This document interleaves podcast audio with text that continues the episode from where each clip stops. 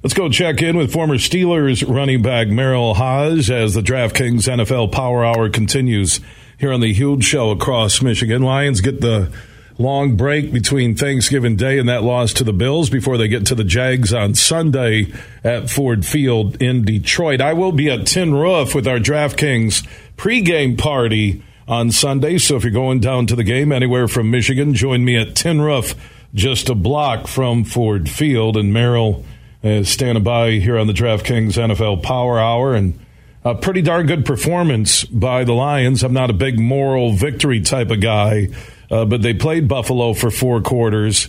And now they take that loss and they move on to the portion of the schedule where every game is winnable the rest of the way.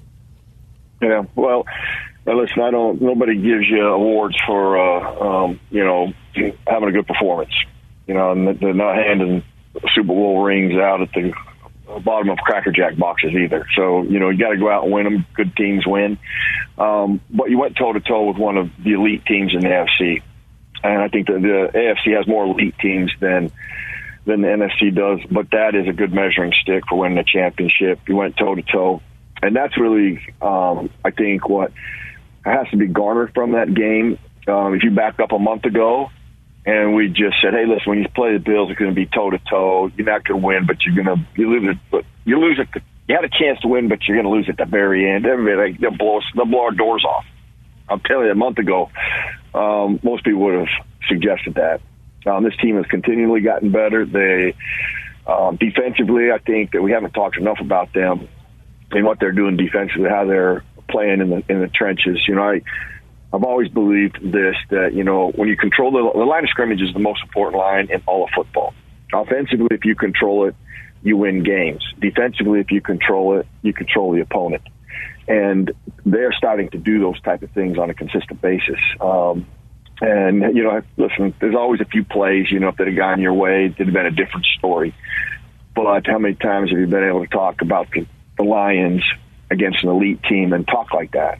Not for a long time, but over the last year and a half, this team has been evolving, and it's nice to see where they are because it's you know it's good for football, it's good for the NFL when you have um, not just the main the certain teams that have been there all the time playing well, other teams that are starting to emerge, and and the Lions are one of them. And I've told people this you know since the beginning of the year, even though they didn't play well, you know they're going on the right, they're moving in the right direction in all aspects of it. Um, and they're now the U.S. really kind of continue to evolve and build. And this will be a good challenge this week. Really good challenge. Merril Hoge, former Steelers running back, joining us here on the huge show across Michigan. DraftKings NFL Power Hour happens every week. Make sure you always use that promo code HUGE after you download the DraftKings Sportsbook app and sign up to get in on the NFL action. The one thing I've really noticed with this team is the influx of even more young defensive players. And that has made such a monumental difference. And, and you talked about going toe to toe with, you know, top three team uh, in the NFL, team that could win it all. Uh, come the big game in February. But I really like the youth on the Lions defense. I believe they have enough offense, and we'll see if Jameson Williams is uh, added to the lineup here in the next couple of weeks uh, which could provide a deep threat they've never had uh, in Detroit. Yeah. So you you you have the mojo going, even with the loss. I mentioned the schedule where every game is, is winnable uh, the rest of the way for the Lions. I'm not saying they're going to win all the games, but it begins with Jacksonville on Sunday, and the Jags had an unbelievable comeback to beat the Ravens at home last Sunday.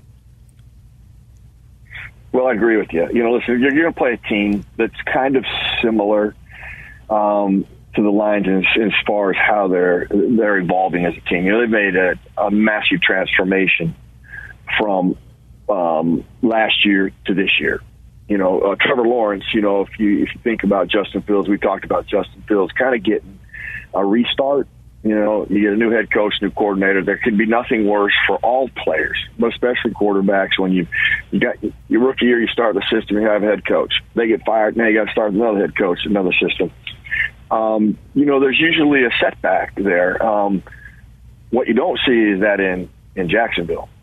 Um, the, his his last drive that he put together, he had he had three, maybe I think maybe, I know it's three, three distinctly pop out in my head, but it might have been four throws on that last drive. that man, if you had during the course of a game, you would be excited as a quarterback, a young quarterback, and how he how he's how he developed and how he played and how he threw it and how he the things he had the plays he had to make um, on that last drive. Um, they've been very close defensively. You know, you know they got young players too that are starting to evolve that defense. You know, they may not be, you know, um, the dominant defense at this point, but they're a good defense and they they're a good football team and they do a lot of good things that are very similar to how the Lions play. You know, so this is not um, this is not by no means a slam dunk for them because um, you know I don't know if Etienne's going to play. You know, he's a dynamic player out in the backfield, um, and they actually did some things out of the backfield, quite honestly, against the Ravens. I don't know if that was just against the Ravens, you know, but if you look at um, how the Ravens played, and they had a few explosive plays, and you guys are you're talking about trying to create more explosive plays, which would be probably the one element they don't have on a consistent basis with the lines. They have that, boy, they'd be absolutely complete. But they did a lot of things out of the backfield. I don't know if that was just versus the Ravens. Uh, they got that, or it was just um, a strength of where they're evolving as an offense. It's just something to watch for in this game. Um, you know, those backs out of the backfield made a lot of wicked plays. Difference, they were quite honestly the difference in the game, aside from that last drive of the game. So um, for me, this is a very interesting game. I love watching games like this because these are two teams that are evolving and they're going in the right direction and they have a lot of young players. And so it's not going to be a, you know, a one year deal. This is, you know, four, five, six years, um, of what we hope to see Jacksonville and the, and the Lions being great, uh, good football teams. Merril Hoge, former Steelers running back, also former co-host on the NFL Breakdown on ESPN. He joins us every week on the DraftKings NFL Power Hour. Uh, so, what would you say would be a, uh, the three keys to a Lions win on Sunday against Trevor Lawrence and the Jags? Listen, it's going to be the same thing. The one thing is always going to be there, no matter when you ask me, no matter what the opponent is. This will be my my answer initially. Okay, and they've been doing this even when they've lost, they've done this. But you have to do this. They've ran the football, and they they established that. Okay, once you do that, and that's where the Lions' offense has gotten so good. They have so many phases from their passing game perspective that they're complementing that. That this offense is a very. I'm telling you, you know, that was one thing. I now that seems like it was a year ago that they played on Thanksgiving, but watching them orchestrate their offense and go toe to toe, you have to have an offense that can move the football like Buffalo. You know, you just stop Buffalo, which listen, the Lions defense did a very good job of managing them the best they can. It's got so many options. It's nearly impossible to stop an offense like that. However, the Lions were able to match that with how they performed and the things that they did and the blend of things that they have. They run the football strong side, weak side, outside, inside. On their passing game, short, intermediate, they can do boot action. You know, they're getting chunks of plays. Um, so that is going to be critical. They run the football there. Um, I think that's a vital component. Now, the second one would be, you know, those backs made a lot of plays in the past game. I, I just make that as a reference. I can't. I don't know if it was a, a thing that they just saw against the Ravens or what it was, but you take those backs out of the passing game, and they probably don't have the chance to win it at the end of the game. Um, so that's a concern. You know, watching what they do out of the backfield with those guys um, you got to maintain that. You can't give up explosive plays, and then just you know flip it around. Kind of alluded to it earlier. You know, create your explosive plays. You know, you do those three things, you win this game. Merril Hoge joining us here on the DraftKings NFL uh, Power Hour. How, how, do you see their season finishing out for the Lions uh, when you look at this team? And how close are they uh, to being a playoff team? Uh, it, it, would take probably winning out uh, to be a playoff yeah. team this year. But uh, how close are they, and, and what's missing? So if you're if you're there in a room watching film with Dan Campbell or Brad Holmes, a GM, and you're saying, "All right, guys, uh, nice finish for 2022, like you had in year one in 2021, but this is what the Lions need uh, to be a NFC North contender." And maybe a consistent playoff team for a three to five year window. Yeah, well, you, there's there's a couple things. One, and we talked about last year. This year, they are evolved. They're taking steps towards that. You know, more consistent, creating, trying to create explosive plays, having that explosive element to your offense. You know, that's that's one area that that's missing. Um, that you clearly need initially. You got to have explosive plays. Um, um, during the course of the game to to win to win. Um, and having that phase is just a just a critical component to an offense. Um, you know, defensively, their ability to you know get consistent pass rush pressure. You know, um, a, a guy that you, you got to account for. You know, like on defense, you have a couple guys that you have to account for. It's a lot more difficult than just having one. You know, so uh, those type of things. Now, going back to how how you would predict the season, I'll tell you, it's hard to predict. You know, any any team.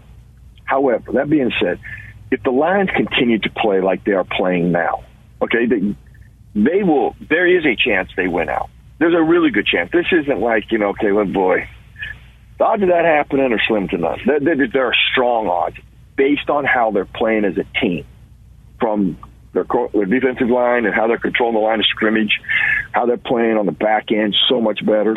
Offensively, how they run the ball, complement the passing game, and the blend of offense. The real mix is nice.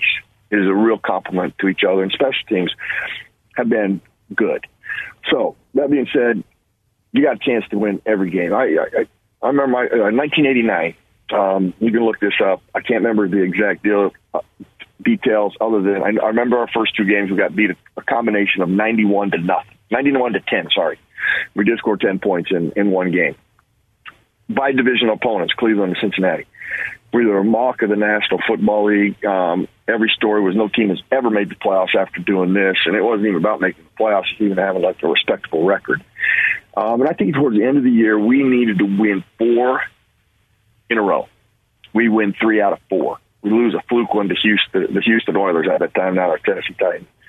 Um, but we got help on the last day of of the season on a Monday night game. Um, Minnesota beat Cincinnati and that put us in the playoffs.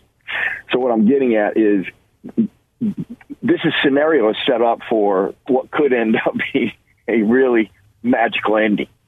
Now you, you have to control your your business. You only control that. That you better take care of that. You went out.